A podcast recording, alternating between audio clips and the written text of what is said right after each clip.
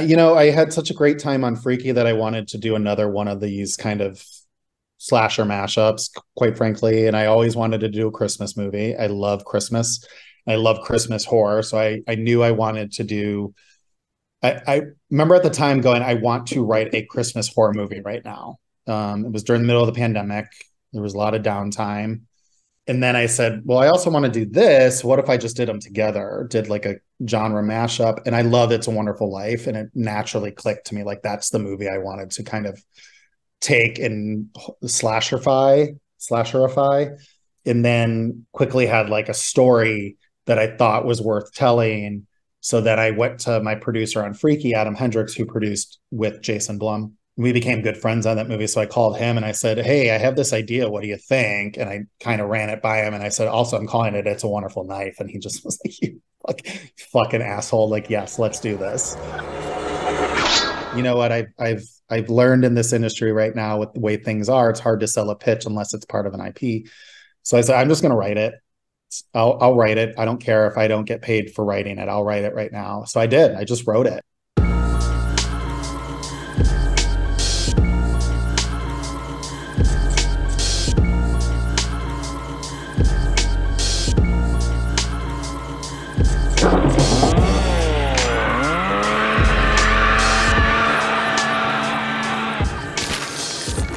Welcome to Speak All Evil podcast. You were warned about. I'm Trent. Here with Kevin, Kat, and Dave. Hello. Hello.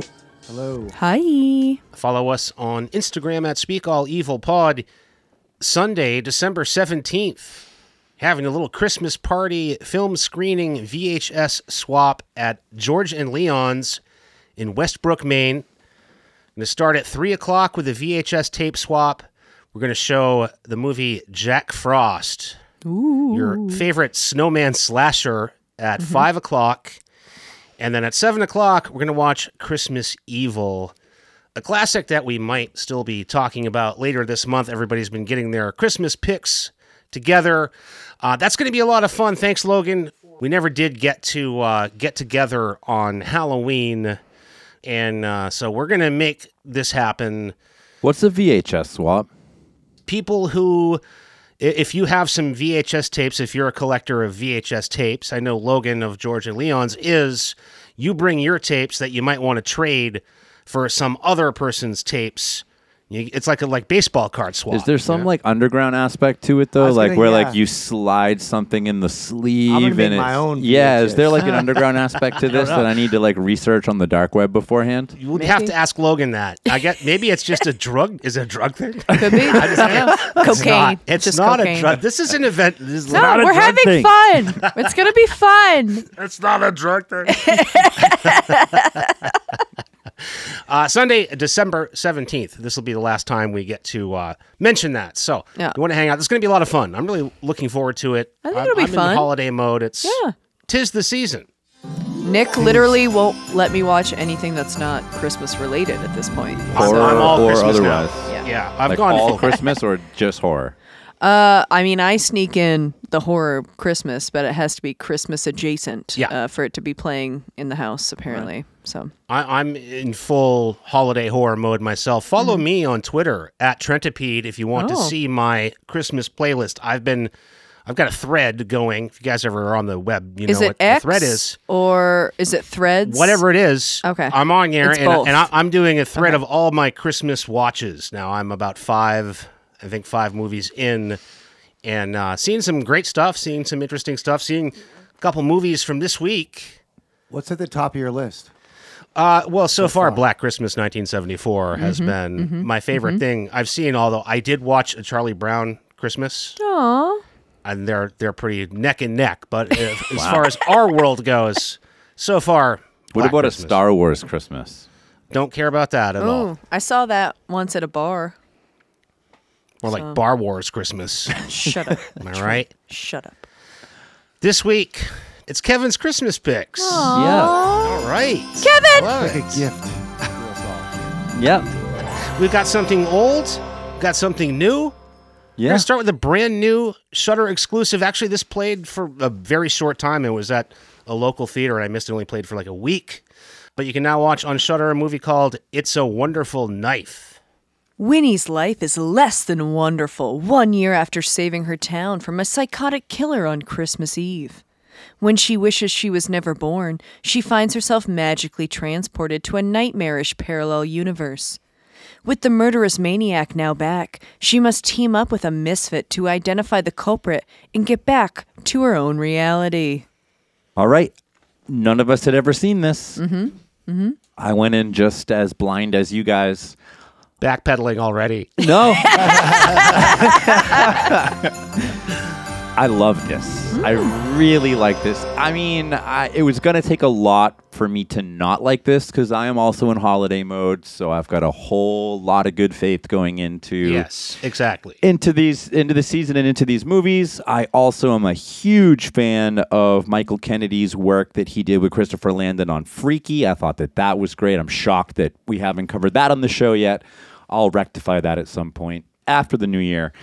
And Tyler MacIntyre, the director of this, I was super interesting to see how he would take a very modern holiday slasher movie because his filmography is really cool. I mean, he did a great segment of VHS 99. He did that Tragedy Girls movie from a few years ago.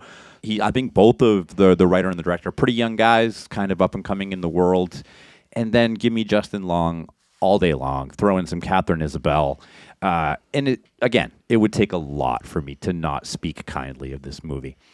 So, Cat set up the premise, and if the title didn't give it away, it's just a modern slasher riff on It's a Wonderful Life. I think, and maybe, maybe I'm being too festive, but when we talk about some of these sort of, you know, the the homages, you've got Uh, a, one of the most beloved holiday films of all time, if not one of the most beloved films of all time, and It's a Wonderful Life. And then you've got a director that's really playing to 90s. He's throwing a lot back Yeah. there. Yeah. For me, sometimes I can watch that stuff and get really eye rolly, but I don't know. For some reason, that the the writing, the directing of this movie, all of the nods and the wink winks actually pulled at my heartstrings and made me feel properly nostalgic. I at no point was like, "Oh my god, dude! Like that's so obvious." I loved the uh, "I know what you did last Christmas" on the theater marquee. I loved the the whole play on the Scream 2 scene when they have to walk over the killer when he's passed out at the bottom of the stairs, like they had to climb over Ghostface in the car. I liked a lot of that stuff. I thought the kills in this were really, really good, but I think that one thing that is happening in, in modern horror movies is the first couple kills are really good and inventive, and then it just gets like a little too stabby. It's like, okay, we'll come up mm. with some inventive kills, and then we got to move this along. So we're just gonna have some some knife action happening. I thought it was pretty funny, and it actually did get like a lot deeper and crossed a lot of or covered a lot of ground that I didn't expect a movie like this to cover. I, I expected this to be much more lighthearted than it ultimately ended up being. I think this is great. It, it's it's right up there with the Happy Death Days, the Freakies, a lot of what's happening with modern modern slashers, and and like I said, it, it pays a ton of homage to just a, a an era that I am from and know and love. Um, I, I started watching this um, at the gym, Oh. and I was watching the beginning of this just to kind of check it out, and I stopped it because I was like, "Oh my god, I've done four minutes on this treadmill. I'm out of here." and I go to Caitlin. You should watch this with me tonight. It looks like a good movie. Justin Long. I really didn't think this movie could fail. And I do like those movies, Happy Death Day and the Black Christmas remake. I liked this. Uh, reminded me of th- that a little bit. I don't. I don't do think you- you liked that. No, you didn't. I just re-listened to that none of us- episode. we all hated it. There's We all hated internet it. proof Well, that you were well, lying. That was better. that was better than this. Oh. oh yeah, I did. It's. I mean, it's an on the nose tribute to an era of movies that I don't revere at all. So it's like I don't really care about that. Oh, I know you did last summer. That movie sucks and is stupid, and was a time when I was like, "Fuck, nothing good is out." That's the kind of horror person I was at that time. I didn't like any of those movies. And as far as like the killer being exactly like the Ghostface. Scream thing, like the scream thing. this kind of movie just does not do it for me. I, I and I did see that it was just totally like you guys' sauce. I know all day long. It's Christmas. You love Christmas. It's uh, defacing some wonderful piece of art. it's Why are you never looking at me? This is not my pick. you just told us you've never seen It's a Wonderful Life. Yeah, how are you So- defacing something you've never seen? No, I said I hadn't seen The Wizard of Oz. No, no, I, Oh, said I- I, hadn't. se- I hadn't seen this either. Though. I just didn't love it. Uh, I thought that the story was a little like weird in the middle and how everything went down. I didn't even notice the point where it kind of changes to the alternate reality that is, you know, a wonderful life. Right. That part I thought was like kind of like glazed over a little bit and fuck the ending. The ending, even if I love the rest of the movie, fuck that ending. Wow. That- it's just so sunny and and gross. And then the music kicks. Ugh, ugh. Trent, go. I enjoyed this one. I know you did. I didn't. He's so disappointed in you. when you, I, I, okay, when you say I your, thought you were my friend. when you say your guys' sauce, or it's your sauce, to be clear, you're talking about Cat Who's and the Kevin. killer? Yeah, Yeah. you're talking about Cat and Kevin, not my. I this was, is not I my was sauce. gesturing toward them, Yeah. but they can't. It's hear not my sauce. This is not my sauce. No, I was talking to these guys Yeah. because it's Scream. We were talking last couple weeks It- ago. it- that it's a it's a Scream. cheap Scream knockoff with a holiday twist that just for me works. I wasn't skeptical going in. I love Justin Long, and I think one of the highlights of this to me was watching Justin Long become a true character actor. He's so good in this. He plays Waters, the evil industrialist who's trying to buy up the town. We've seen it a hundred times. That's a classic horror trope. There's always an evil industrialist Christmas trying Carol, to buy like- up the town. Also Yeah. a classic Christmas thing. So th- that's a common, I think, to both genres. You always have that, and he's so good in that role. I truly forgot I was watching Justin Long. I thought I was watching this guy Waters. So you know, initially before the the gag kicks in, I was thinking watching this. I was thinking, you know, one reason that these modern throwback slashers don't really work for me is that part of the the fun for me of the old slashers is that they are hokey. We talked about this a little bit with um, the Beast Within, not a slasher, but early '80s. There's something so hokey about it, and and the the hokiness of the film goes along with the production value. It's it's kind of it's just all ridiculous, and so that makes it fun. And some of those old slashers are really they're more fun for me as an archaeological piece of this puzzle. It's not that I think they're great movies. So when you have a modern version, I'm looking at something with with modern production, and it, I'm just like, God, this is so dumb. I, I it doesn't work for me. But then once the "It's a Wonderful Life" gag kicks in, and I love that movie. I love the original. I'm a sucker for the Christmas movies. You know, I like all that stuff once they do that, it's just like okay. I mean, this is just it's it's fully committed. It commits itself to this is going to be a Christmas horror movie, and it's in the tradition not only of horror, but it's in the tradition of Christmas film. And it does that thing where she goes to the universe where she's never been born, and it sticks to that the whole way. And I thought it was really fun. I mean, the killer is way too ghost face, like you said whatever that's fine it it it works totally fine um he's dressed as the angel and the town is angel falls get it. Uh, you know, all that stuff i- i- is going on. I thought it was good. I mean, there are plenty of things that were dumb. Some of the lighting choices really strange in this movie. And some of the stuff i don't know a little bit ama- amateurish. I'm really getting um sensitive to we've talked about this before the sound of knives Yeah. in, in modern film.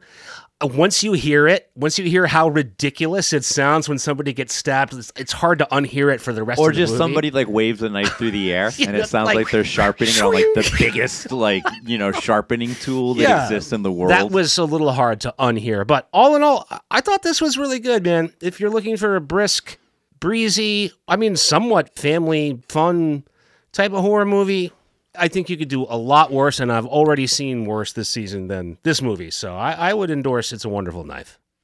I think I'm split a little on this one. Hmm. I wouldn't say I had high hopes going into it as in terms of substance, I will say. But you know, I thought it would be a fun and spooky modern retelling of the classic Christmas movie that my mom just really loves. I think I was correct in what I thought would happen. But it had just really, really lame moments throughout this What, are- movie. what- what were some? Take me through some of the lame moments you thought. I'm just interested because I whether I thought they were lame. Also. Okay. The weird um once we're in this alternate reality that she's in, then like she's talking with her dad, and then he's up there and he's like, I only have a son and I don't know, it just all seemed very lame to me. There were no plot points that I seemed super interested in because it was all just like this weird like retelling of this old story. There were a lot of um gory moments in this movie, but I thought a lot of them were like very CGI based. You know what I mean? Like, I thought some of them were very predictable. Like, right off the bat, I liked the electrocution situation. That was really cool. And then, like, you get like a, a slit throat from the guy from X Files, which I was super into. I would say this is like a, it's definitely a Gen Z. Is that where we're on now? Gen Zs? Yeah. It's a Gen Z film, like melodrama. I think it's. I think you think that it's pandering to Gen Z. I I 'Cause do think that. because I felt But like I- that. You th- oh, you thought it was It was pandering. a little. to it That's kinda what pandering I felt. And so, social media stuff and like I don't know. We had a very similar conversation about the Black Christmas remake, yes, where we felt These like are a it lot was of the complaints that beating us we all over the had head with some about social Black commentary. Christmas. Yeah, I thought this did it much better than that. Yeah, me too. I mean, and honestly, I didn't see some of it coming. I've realized a little bit why. See, you were talking about how you watch all these Christmas movies, you're in the Christmas thing and Yeah. everything. And the the ones I like the best are the ones that ruin Christmas, that are like completely juxtaposed to what Christmas is supposed to be. And this was just too too much of a family ending. The ending was so Yeah, but the That's movie really that is interesting, paying tribute to It's interesting the idea that it's on the one hand it's too Gen Z and too social media, but then on the other hand you're saying it's too traditional, it's too family. Those aren't two things that I would think of as I would think of those as being sort of It seems like opposite a each generic other. movie. It's- it's kind of a little bit of both. It's a generic movie formula that has, which all generic movies have, things of the times, things that are pressing socially, and that is sprinkled through this even more so than it, it was in Black Christmas. But I didn't really find that to be a thing that annoyed me that much. But I, the thing that did annoy me is just, I, I guess it's really the ending. I just exclaimed at the end. But that, but that's what happens at the end of a Christmas Right. movie. You, that's the whole idea of the movie was to reverse. It, it was a, it was a fake world that she ended up in. So then, you, But- when you uh, successfully reverse the fake world, and then you, you know, you get back to the, and then oh my god, and then But you're what if- thankful. what if day is it, Jason- sir? but what if it's Jason Christmas came Day, out of the- sir. I'll take that ham in the window, sir. you know, that's you know, that's kind of the thing, right? Or maybe Jason jumps out of the fucking lake at the end. Do I ask for much here? I mean, it's just a zippity doo dah ass movie. I don't know a lot of the cast. Like we mentioned, Justin Long and Katharine Isabelle, who's a very small part of the movie. Joel McHale shows up, which we know him on the show from Becky. But again, another like person that cut their teeth in comedy. And then um, Cassandra Naud from Influencer that we just talked about. Trent. Yes, I was She surprised to see her this. show up. The Yeah. rest of the cast, I don't really know. I'm assuming Nope. that they're probably from some of, you know, TV shows and things that are happening now. But Weirdo, the character Weirdo, Bernie, yeah. did anyone watch Full House and not get like a mad Was that- Kimmy, Kimmy Gibbler vibe from Wow, from yeah, Weirdo? that's exactly. Is that that's not her? Is it? no, but No. Uh, no. like no, of course not. I She mean, looked very she's- similar. yeah, now that you she's a mention young- it, I young thought she actor. looked familiar, and I think that's it. It was Kimmy Gibbler vibes. big yeah, time. totally, Kimmy Gibbler. But a lot of the stuff that you're talking about too, Dave, that bugs you, that's on purpose. Like I never knew that the Ghostface costume was supposed to be white, so they did that on purpose. in Oh, this. I didn't know that either. They made him look like Ghostface, and they did all of that on purpose because the original Ghostface was going to be it was supposed white. to be a white costume, and they didn't Oh. think it looked scary enough. And it's funny you Interesting. mentioned the lighting in this because that's one of the reasons that they changed it for Scream is for like lighting and some of those purposes. I Right. did notice that too, Trent. That this movie is oddly lit for It- it having is. so much production value. and it, well, I think well, I think part of it is once she's in the the alternate world that she's asked to go back to, the lighting obviously goes way down because everybody. It was very funny to me, like- like. okay, once she's in the alternate world, she goes to the party that she was already at in real life, and everyone at the party is smoking crack. And the front lawn is filled with shopping carts and stuff, and there's graffiti on the walls. You know, what was a, a kind of a middle class, joyous, kind of very um, family. I mean, family friendly, but kids are like they're doing in the in the first party she goes to. They're taking weed gummies, and when she goes back in the alternate world, when she no longer exists, they're smoking crack, and everybody's got hollowed eyes. I didn't notice that. You didn't notice that? I didn't notice that they were Oh, smoking crack. Oh, that was so funny. She's like, "What are you guys doing?" Oh, he goes, just some crank. That was the guy that was doing gummies at the Oh, first crank party. is meth. Uh, I'm sorry. I mean, I don't know. Crank, crack, meth. I mean, I'm not up to speed on that stuff. So, Well, okay, to so, what about the, the whole public execution scene? That was one of the was wild. corniest things ever. I thought everyone is like hypnotized. It's an alternate And- reality. Zombie people, though, right? Yeah, they, it's a dr- it's a dream state essentially. it's basically a dream state. because she got so drunk. I don't know. I mean, if you've seen the original "It's a Wonderful Life," that's what happens. He, Well, he- I'm the odd man out on that. Right. So in that movie, he ends up he's going to throw himself off the bridge. He's he's broke. He's got nothing. He wishes he'd never been born. And then what happens is then he sees what the world would be like if he never existed, and it's not so good. And he through the movie finds out that actually it's better that he exists than not. If you know to boil it down to the least. Uh, When Connie was really really little, I remember she explained to me a horror a, a Christmas movie that she had watched at her mom's house, and she was like, "Yeah, there's this suicidal guy who's talking to the moon." Talking to an alien on the moon or something like that. I think that's the one, yeah. And then uh, he come, he's like a zombie the rest of the time, and and I was like, I think you're thinking of a Christmas Carol, kind of, but uh, that's no Christmas movie I've ever heard of. And then I, I forgot because you know even if you haven't seen It's a Wonderful Life, it's everywhere. It's uh, So, cards and Christmas, so whatever. That's So- what to me. That's why it works. That it's so ridiculous. Some of the things that happen in the alternate universe, it is kind of a dream scenario, and so yeah, I thought the public execution of the deputy there was I that was good. I think if that had been in the Prowler or something, I'd be like, wow, that's cool. And then he's you know gets hung up the. You know? yeah, yeah. That, that part of it was was okay.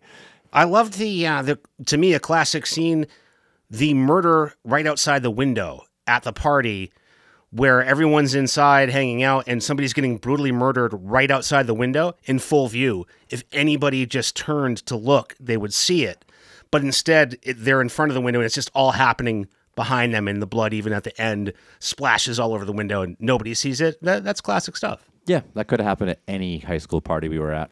True. Could happen right now. Another great moment in uh, overdone sound design, I did think when when Winnie bites the killer's arm. Did you notice the crunch sound?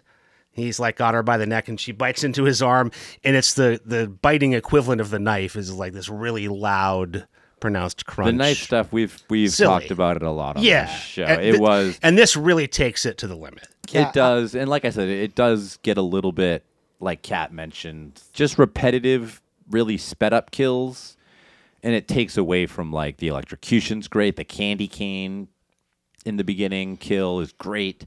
I was kind of hoping that they would continue like Christmas type kills throughout the Right. movie oh, instead Oh, the of like candy well, cane kill. That was It's the, great. fir- it's the That first one. one. It's fantastic. Yeah. Like, I have no gripe with any of the kills in this. I thought the I thought the special effects actually looked kind of good, but look at me, Cat. I'm really sorry that I suggested this might be your sauce. I feel You I feel I- bad because you're over there quiet. You didn't even like this movie. I- yeah, I And, liked uh, some of and it, here you know? Trent is over here like so, he's getting paid for it. Yeah. Good for him. You know? Trent's There got were- a YouTube channel now. The I background is listen, all posters of this up, movie. To be clear, to compare this movie to Happy Death Day is incredibly generous. It's no Happy Death Day. I think no, that's no, no. way and too I, far. I But, love that movie. but it's in that. But it's in that vein. Yes, Yeah. and and even getting a little bit overdone. Like when you within the span of like six, seven, eight years have Happy Death Day, a sequel. You have Freaky. Now you have this. Like. Um, Yeah. I think Kennedy's next movie is like called Time Cut, so I can only Oh, really? imagine that it's going to also have some sort of a a jump or a, a time change, like you know, body swap, time change, whatever. I'm a sucker for that type of stuff, but it's a shtick. maybe yeah, maybe it's being a little bit overdone. It just didn't give me the um the I don't know, the the butterflies in my tummy. Well, you that said some do. You know, you like like I was freaky. expecting spooky. This is not a scary movie. It's not. It's not at all. And the, it's you know, it's got like the kills, which are fun, but like I said, like a lot of them are. I would say a, a good portion of them for me were very predictable. Like I knew that all of a sudden he was gonna. You know, I couldn't predict the candy cane. I'm not a crazy person, but you know, just like around every corner, and then if there's like a silence, then oh, he's gonna pop up. And then there were some plot points that I was a little confused about. At the end, the weirdo Remember? remembered, but no one else remembered the alternate. I'm like, it's it's just like mm. random things that I was just that didn't make it come full circle for me. It was like random, weird things that didn't make me like freaky. I loved freaky. Thought that was great. I'd too. watch that like a billion fucking times because I felt like it hit. It checked all the boxes. It was campy. It was funny. It was you know meta in its own way, but then it also like you know was gory and like all this stuff where it's like this one checked some of the boxes but it never made the full circle for me. And when i think when i'm saying it's like lame i just mean like it's like very melodramatic. Like it's very you know like "Mm, my boyfriend doesn't like me. Uh, like okay join the club bud. I don't know what to tell you. But then like she's like oh they've been cheating for a year and they're so happy together i don't know it's like all these weird like Yeah, but then they teen say that, plot that Christmas points. is their third anniversary. yeah. So really, it's been long. Well, I guess if she was never born, that's it doesn't uh, i don't know. It's just it didn't do it for me all the way. I didn't hate it. I didn't hate this movie but i think in my brain i was just very excited to have another another like holiday. horror yeah like a horror perennial. like remake millennial moment One spoiler alert here. One thing that did not come full circle that I was shocked by. And I thought it was, I'm curious if there are other versions of the script. In the very beginning, the first dramatic thing that really happens is you mentioned X Files, Smoking Man. Mm-hmm. He has a granddaughter that apparently is best friends with our main character here, Winnie Yeah. and they get murdered. So those are the first two deaths, and those are the people that Henry Waters has to kill to sort of put his nefarious Right. plan fully in motion. I was like, okay, she's going to come back from the alternate universe, and we're going to have some sort of like she's reunited with Kara, and Smoking Man's still alive, and Henry Waters doesn't get the house. No, they're just fucking dead in the mhm. first Right. four minutes. That's Right. it. Well, she didn't save because she didn't save them. The I know, only I reason- know, him I know after, that, but to, to, but to just to nail Kat's inconsistency point, Kimmy Gibbler still remembers everything.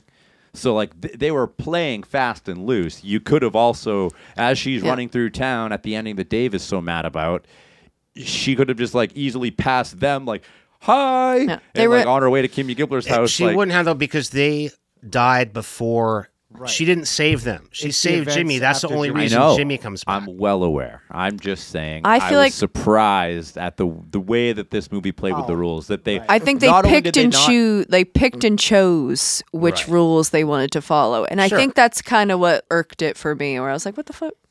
Well, you could have at least had like a thirty or a three second her running past their graves and being like, "Oh shit, I didn't save them. They're still dead." Yeah, I don't She looks at the picture, I think, on the wall. She's got the pictures of the friend there. It's been a while since I've not enjoyed a horror movie with Justin Long in it. Hmm. What's a scream dude? He's Is kind it of a, he's a a scream scream, Scream boy? King. He's a Scream King. Scream Boy.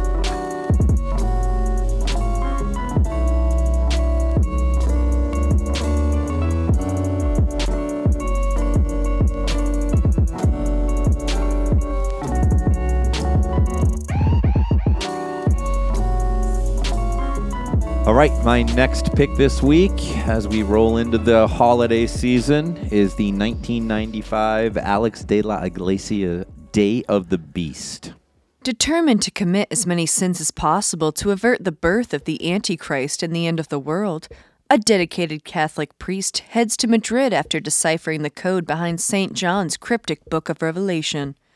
According to his calculations, the dark event will occur somewhere in the Spanish capital on Christmas Day, but time is slipping away from the ambitious cleric, who still needs to identify the beast's exact birthplace. As the father thinks outside the box, he soon teams up with two unlikely defenders an enthusiastic black metal aficionado, and an Italian TV show host and connoisseur of the occult. Like it or not, the father must become an unrelenting sinner to foil the arch enemy's plans. But is there a glimmer of hope for humankind? So I could only really get away with taking a De La Iglesia pick away from Dave if it was a Christmas episode and I was trying to leave a little something under the tree for But everybody. you're gifting it. Yep. Yeah, I'm, I'm regifting.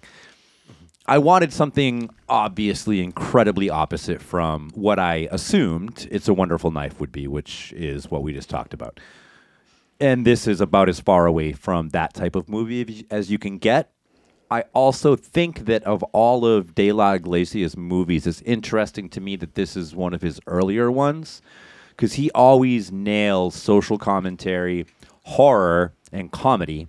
And this, to me, he balances them the best in this in this film. Out of the out of the ones in his filmography that I've seen, this is this is the one that kind of like strikes a chord with all of it. Very very different. Uh, i love the three amigos aspect. Kat set it up perfectly. You just end up with this priest that you meet and you fall in love with him instantly. The performance is outstanding. And then you get the metalhead and then the i guess a preacher on tv but he's just doing the whole cult thing i'll tell you your future we've all Psychic. seen that scam It's a TV the- psychic. yeah, not the a TV preacher. psychic guy. But when the three of them get together, it's a tour de force, and it does have your classic horror moments um, sprinkled throughout. You get some good gore, uh, but to me, overall, this has everything that I need in a non like family friendly or lighthearted Christmas movie. You have all of like the knocks on theology. You have a whole bunch of knocks differently than It's a Wonderful Knife does on like capitalism and classism, industrialization, like all of this. Uh, and then I will say that there's a documentary on this that I just discovered today called Heirs of the Beast, which you can find on YouTube. And I think one thing that I realized watching that documentary is that really puts you back into like the culture of filmmaking that was happening at the time that De La Iglesia made this. And it also brings you even more importantly into the culture of Madrid at the time and where Spain sort of was and Europe kind of as a whole. And it made me enjoy watching and thinking about this movie without American eyes. I think sometimes, at least I am guilty of watching some of these foreign classics with a very American lens. And so I not only appreciate this for how different of a Christmas horror movie it is, obviously appreciate De La but I really love uh, a lot of the culture that this movie um, brings out. You know, I was pleasantly surprised at how much I enjoyed this movie. Wow. Oh, it's Right. crazy. We are in an alternate universe is. It's this week. half and half. It felt like a slapstick horror comedy to me. Uh, I was very into it. Right off the bat, as soon as like that cross fell onto the priest, I was like, "Yep, this is." I'm super ready for this movie. I do think my favorite moments in general were just the punches that happened in this movie because they were just like out of nowhere and they'd be like, "Whoosh," like with the the like uh, sound effects every single time. Just really into it really entertaining. The plot itself, I thought, was a hoot. You know, right away, the father's like stealing shit, just being a dick. It's just like all very entertaining. And I like how it ended up kind of being like a buddy comedy. I would say an alternative title to this movie could have been The Three Stooges Save Christmas. I was very into that. Dave did let me in on an English dub version on YouTube. And honestly, the voice actors for that version were very, very talented. And I think it really added to the humor of it for me. Very enjoyable, as enjoyable as the subtitled one, because obviously those actors are very good as well. I just loved everyone's performances. Everyone was very good at comedic delivery that I guess I just wasn't expecting that. Whenever I don't know, it's like whenever I think I a Spanish film having to do with the devil comes along, I'm like, this is gonna be fucking dark. I don't know about this. Um, so it's just like super fun. I will say the metal dude was definitely my favorite character, not because of his moral uh, compass at all, but just because he was always like making like these one-liners and like just punching people and like shooting the the sky and I don't know, it was just like really funny. Overall, very fun watch. It caught me off guard for how much I, I liked it, and uh, I, it's centered around Christmas, so it's just a really it was a really jolly good time. It was really great. The Three Unwise Men. Ew. This Wow. is about um, sinning and winning. We're going to compare it to the Great Witching and Bitching, Oh, which we talked about um episode two, maybe. Yeah. Uh, you know, I enjoyed this. It's great. It's fun. For me, honestly, for De La Iglesia, I think this punches a little bit low. I, I enjoyed Witching and Bitching and Last Circus more than this. I thought, and and this is early, and I I, I think that's to me that is borne out and reflected. You know, it's zany, it's funny. I don't know. It, it, was a little one note, honestly, to me. I just felt like once you got the gag, okay, the priest has to sin uh, his way to a deal with Satan so he can find out where the Antichrist is being born.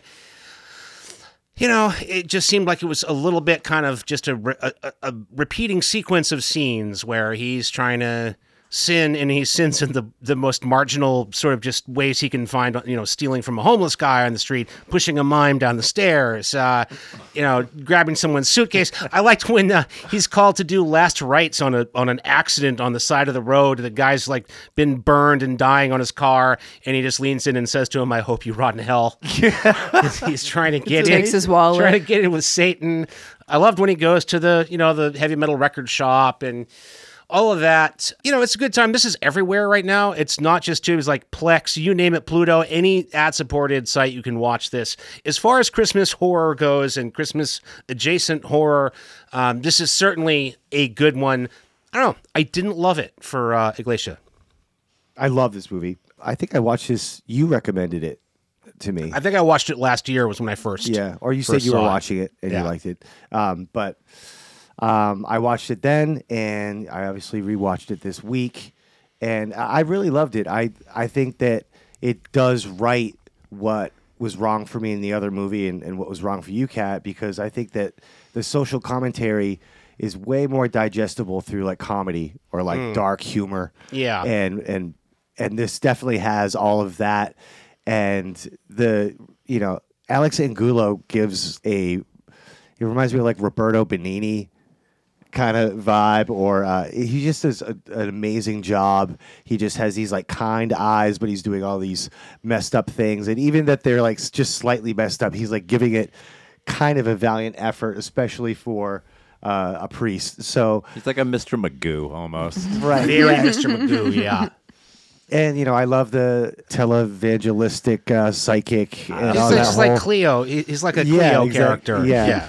Uh, but he's always like trying to do like, you know, every week is a new gag to just string the the viewers along to watch, and he's always trying to do something uh, like I love the bad, and people are always faking exorcisms in these Yeah. movies, Yeah. and I and I like the the faking of the exorcism vibe. But yeah, I just overall love this. I I do find it to be. I mean, it's less grandiose and more uh, more understated than Witching and Bitching for certain. And Last Circus is Yes. probably my favorite movie of his. The part where they're on the Seagram sign and they're like hanging. Oh, man, that was a great scene. That Crazy. reminds me of like the top of that huge structure at the end of the last circus and, and the two guys up there like struggling um, but he definitely tells a story in a very cool way and it's always like a a linear story that's going through all these characters and it's just kind of touching upon some of the more mundane things in life that they're doing um, and that's kind of what makes it comedic and it makes it more real as he's telling this story. So i didn't find it to be one tone or, or, or too repetitive. I liked all the different levels that they would go through. I liked the backwards satanic record vibes. I love the incantation scene. I thought that was amazing. Um, they're like putting together this stuff that you don't think could possibly work um, because they don't. They're they're not going out and getting the exact things they need. They're like you know makeshifting something out of like a colander or something. Yeah, I, I love this. I I think it's you know a bloody comedy. It's not really horror. It's Yeah. not, never really scary. Um, and like I was saying, does the right things that the other one didn't do. I love this ending. It's more Great like ending. mundane Love the and ending. like Yeah. stupid. Um, but it was still kind of a feel good ending, and it was still a Christmas time thing, and I Yeah. was left satisfied. Yeah. You make a good point about some of the social commentary. And and I, I- I generally feel and I and I totally understand the, the criticisms of uh, Wonderful Knife and I just kind of ignore it when I'm watching it. Didn't I don't know, I didn't feel like it was confronting me that much. But as a general rule, I think it's movie making first and commentary second, whatever the commentary is. You've got to interest me in the movie and you've got to make the best movie you can make. And the commentary is like, you, to me, that's the, you know, the medicine and the sugar. That's the thing that you're you're putting in the movie. That's that's not what the movie is. That you're not just coming out and you know you're trying to make a good movie first. And this definitely does that much more, I think, than than the last movie uh, for sure. Well, and one of the things that they mentioned in the documentary that I would 100% agree with and probably subconsciously noted noticed to just drive your point home is he uses the city and the the the the landscape as a character. Yeah. And that helps things seep in. Definitely. Like they do a quick news story about uh, someone's lighting homeless people on fire and spray painting. Clean up like, Madrid. Madrid. Yeah, yeah, But yeah. it's not like this big overt, Right. You know, portion. It just kind of goes by. And like in "It's a Wonderful Knife," for instance, you talked about how like all of a sudden she goes to the alternate universe. All of a sudden you have to change the lighting, the tones, everything. Like the Shopping the carts. baggy eyes are super like you know, exaggerated. All of that stuff. Yes, this does use the backdrop of Europe and Madrid at the time as a, a very big big character in the movie. There's a there's a man that is just naked grandpa, and he just walks. Naked grandpa. He just walks into the scene. Uh, it doesn't really have much to do with anything, other than just be sitting around with his dong hanging out. It said that he was just a guy in the neighborhood, and he'd show up, and that they caught him masturbating. Uh, On to the, set. to the, on set to the girls, like at the girls. No. And they were all like, this was 96 that the documentary came Yeah. out, and they were all laughing well, about the movie it. was made. The documentary was made in 2016. Well, they were they were far from being concerned about this man just masturbating Yes. at them. They were just like, "Oh, silly man!" Like y- Europe is. We went is to the a director and different asked him to tell him to stop it. yeah, I know. Will you ask him to stop masturbating?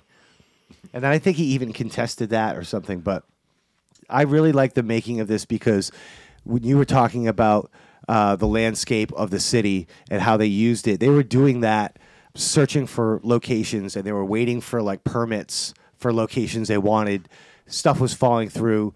There was a place that was like run down that by the time they got approved to film there was like bought by someone else and gentrified, and, and it was like you know so things were changing and they were improvising around the city of Madrid for all these things. And it didn't seem like patchwork together like that. It seems very conceived um, Yeah. when you watch it. Yeah, I loved all the city scenes. Re- really put you there. It seems very authentic to me, having never been to Madrid, but just it doesn't seem cut up like that. Yeah, Yeah, I think De La Iglesias, his filmography is really interesting. He's made a ton of stuff in the last like four or five years that I have not seen.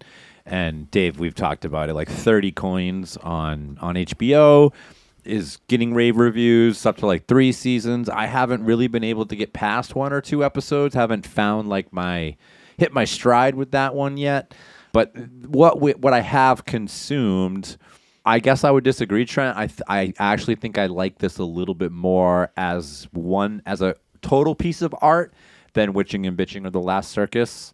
I think maybe because the comedy hits hard, like just you kind of like speed recapping a whole bunch of the comedic. I'm still laughing at them. Yeah. Like it's it, it's really funny to me, but not like it's not really supposed to be. You would never put this movie on and think you're watching a comedy. Well, it's like they it's like they tried to make a French movie. It, it looks to me like French cinema, and it's exaggerated and a little bit goofy, you know, and, and a little absurd in you know premise. And maybe it's the beret. I don't know. well, he, he sold the rights to this and was supposed to direct an American remake, and that fell through and never happened. He ended up making his first American movie was uh, Perdita Durango with Rosie Perez and Javier Bardem, which I haven't seen uh, about a pair of nihilistic killers. Have you seen that? I No. have not. Oh wait, I think I have. Javier. I'm not sure, but he Javier was. Uh, they asked him to be- play the role of Alex Oh, Angulo. uh, I can see that. Wow. Yeah. I would have been so happy. Well, and, Oh. yeah, Alex R.I.P. kind of kills it. I will say, you know, there were a lot of funny moments in this movie, but one of my favorite ones is when someone calls the hostel and uh, the woman answers, and the person's like, Hey, I want to, you know, get with the girls. And she's like, This isn't a brothel. He's like, I know you got horse in there, basically. And then it ends with him being like, I want to talk to the horse. And then she like cuts, she just like hangs up. And in that moment, I knew that I thought this would be a funny movie. in that moment. the butcher scenes of the rabbits are pretty rough. I didn't like that part. I, you know, tough. Got to wonder about that rabbit. I don't we? think that I think this was ate it. PETA approved. no, they ate that rabbit. I liked when uh, when the priest and the heavy metal guy they're in the cafe and they're watching. They first see or the priest sees the the show, the psychic TV show, the telemarketing psychic that they end up teaming up with. He says at one point, he says to to the metal guy, the priest says, "That's the first program I've ever seen." He's never seen a TV show before, so of course he sees Miss Cleo and thinks that it's real. he's just so easily drawn in because he has no concept of culture. Just like when he's in the bookstore looking for this guy's book, he mm. just you know Well, he gets busted for shoplifting. And like the big overarching comedic point of the movie is that this guy has figured out when the Antichrist is going to be born, but that's it. He has no idea Doesn't know where. Right. And so they're bumbling through the entire movie trying to figure that out. But when he gets busted for shoplifting the book, he gives like a one minute like Da Vinci Code breakdown Yeah, of how he figured it out. chalkboard and like all that. the nerd in me, I was like, I would love for that to be 20 more minutes of exposition, please. Yeah, I liked how it's a that ex- cryptogram. I liked how they did that exposition because I mean that I mean the shoplifting scene, other than him committing crimes and doing bad stuff, served really no purpose other than just have an exposition with the dude who was from Witching and Bitching. The the guy, the store manager or whatever, Yep. was the uh, I don't know the creepy dude in the bar at Witching and Bitching. Kind of it reminded me. There was a scene that reminded me of the blood on Satan's claw, the way that Satan marks the, the kid that there's an exorcism. The TV, the TV guy does an uh, an exorcism, and he shows it on his program, and they're talking about the mark of the beast and the way it marks people. Very similar, I thought, to blood on Saint's claw. I wish there had been a little pelt of fake uh, hair on him. That would have been fun. yak hair. This movie is yak hair free, but it does have a black Phillip. I love the goat. Oh, that was so weird. The so Goat in this is awesome, So and I weird. I do love how this movie and I, you know I know it's old, but it's somewhat obscure, I think. And if you haven't seen it, I don't want to spoil the end, but I like how this movie plays with your expectation of of what's real because the whole way, okay, you don't know if this priest is out of his mind or what. He's talking about it's almost a conspiracy theory. He's talking about cryptograms and all this stuff. He's you know rem- reminded me of Hellhole. Remember when the guys in Hellhole? Right, oh, right. we think we figured it out. Yeah. No, you know what you're talking about. So it's kind of playing with that, and then when you when they first see Black Phillip, they're you're like, wow, they're seeing. But then, oh wait, they just all dropped acid. Yeah. They've they've all done acid as part of the uh, ritual, and so it really plays with you. And then I thought at the end, I wasn't expecting the way it turned out, and it was pretty epic, pretty great ending to this. And then after that, after it gives you that, then it gives you like more. oh, just this kind of buddy comedy thing where I they're mean, in the it- without It's that good. tag along, tagged on ending, the Yeah. entire third act is up for interpretation as to whether or not it's just the acid they dropped. Right, still, right. Yeah. Yeah. Yeah. Very good. Well, I know it's only. Uh, go ahead, Dave. I didn't have anything. To It's only early December. This is our first um, Christmas episode of a. Got a couple more to go here. Already been some holiday squabbling. Already, this has already been like going to Christmas at uh, Grandpa's place or whatever. I mean, there's been some some political turmoil. Oh no, trying to move along. But I wanted to make sure, Kat. I know you had some bullet points on the first movie we talked about, and you felt that I, I'm I gonna- knocked you I'm off. not going to reread Well, my I- bullet points. Why not? I can just I already talked about them. okay. Fine. You did? Did you hit everything that you wanted to say about that? I mean, we did talk a lot uh, through the whole break about that movie. We should have just kept. I know that's what I'm saying. like, yeah, if anybody wants to, we kind of got derailed. The party, Well, the aunt, the Fox News aunt showed up. I'm good. Thanks. Thank you. I love this. Is a very holiday feel. Yeah. I'm ha- yeah, because. I'm just I'm having a great time. It's authentic holiday. Next week, I've got some Christmas picks. I'm gonna go with Silent Night. Not the most recent one that came out, the 2023, but the 2021 film. 2021 Silent Night. Yes. Okay, not Violent Night. The one with No. Keira Knightley. Yes, Kevin. That is Keira correct. Silent Nightly. Yes. um, that one, you know what? That one might be a rental for some, but it is Okay. a AMC Plus um, situation as right. well. So depending on whether or not you've used up your seven day trials, uh, you can go back to that. Uh, second film would be Santa's Slay. Oh, Starring Goldberg. it. Uh, it's going to be a wrestling uh, wrestling movie, also a rental, unless oh, you my- were. wait two VODs. Listen, it's Christmas. better get some gift certificates. Yeah, on my stock it's going to be fine. If you have access to USA Network, you can watch this movie for free also. Is that so? I So, already said I don't watch wrestling. well, I don't know what to tell you. it's Christmas. You watch these films and you'll like it. Thank you. okay?